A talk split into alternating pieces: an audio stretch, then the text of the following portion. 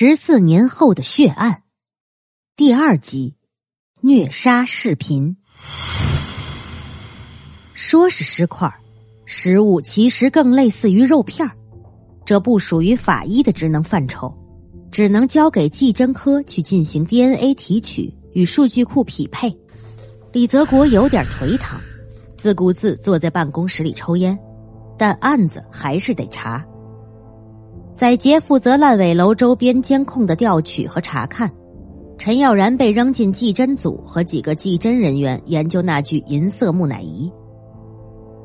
防水胶带粘得很强，用手生撕根本不行，剪刀倒是可以，但万一破坏裹着的什么重要证物，怕是挽回不了。一个年轻的技侦想了个法子，先是将银色木乃伊冷冻两个小时。取出来后，用吹风机热风烘干，如此一来，防水胶带的粘性就会大大减小。一直从下午四点忙到晚上八点，泡沫里确实藏了东西。一台 DV 机被塞在心脏处，除此之外，还有钱包、手机、心率环、项链和一枚玉佩。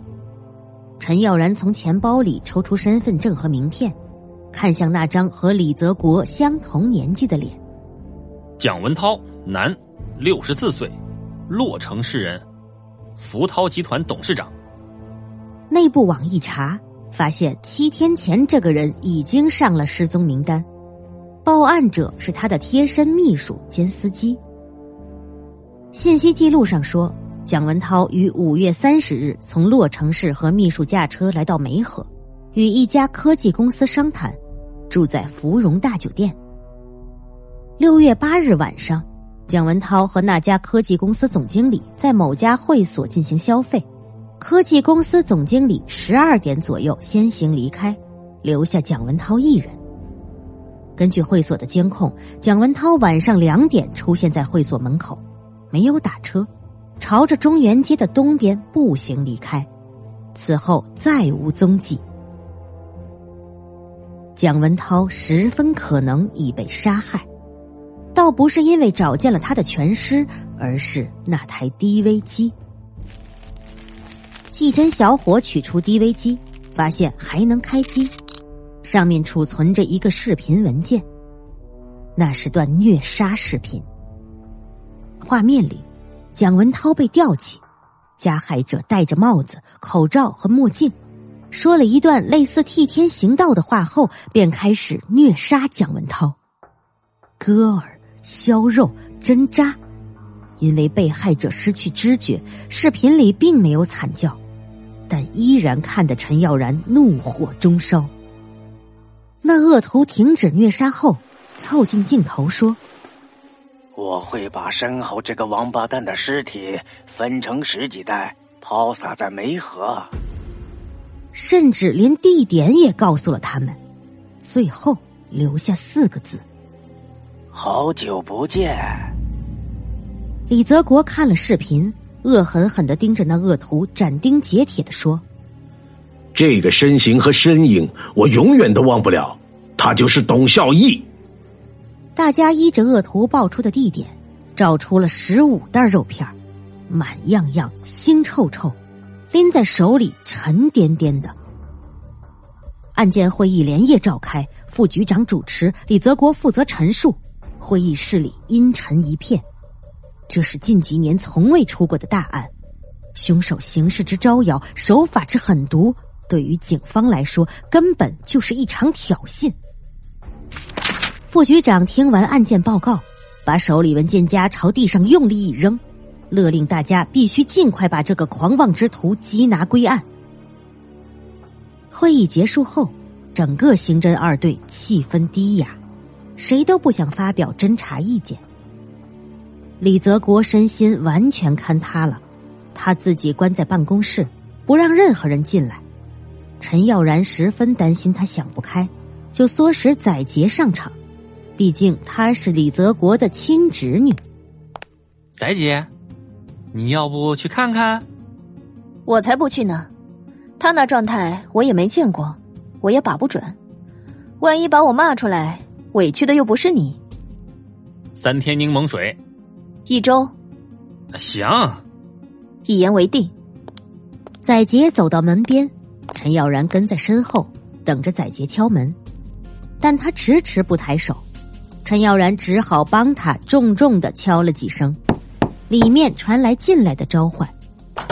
推开门，办公室里宛若生了一场尼古丁大雾。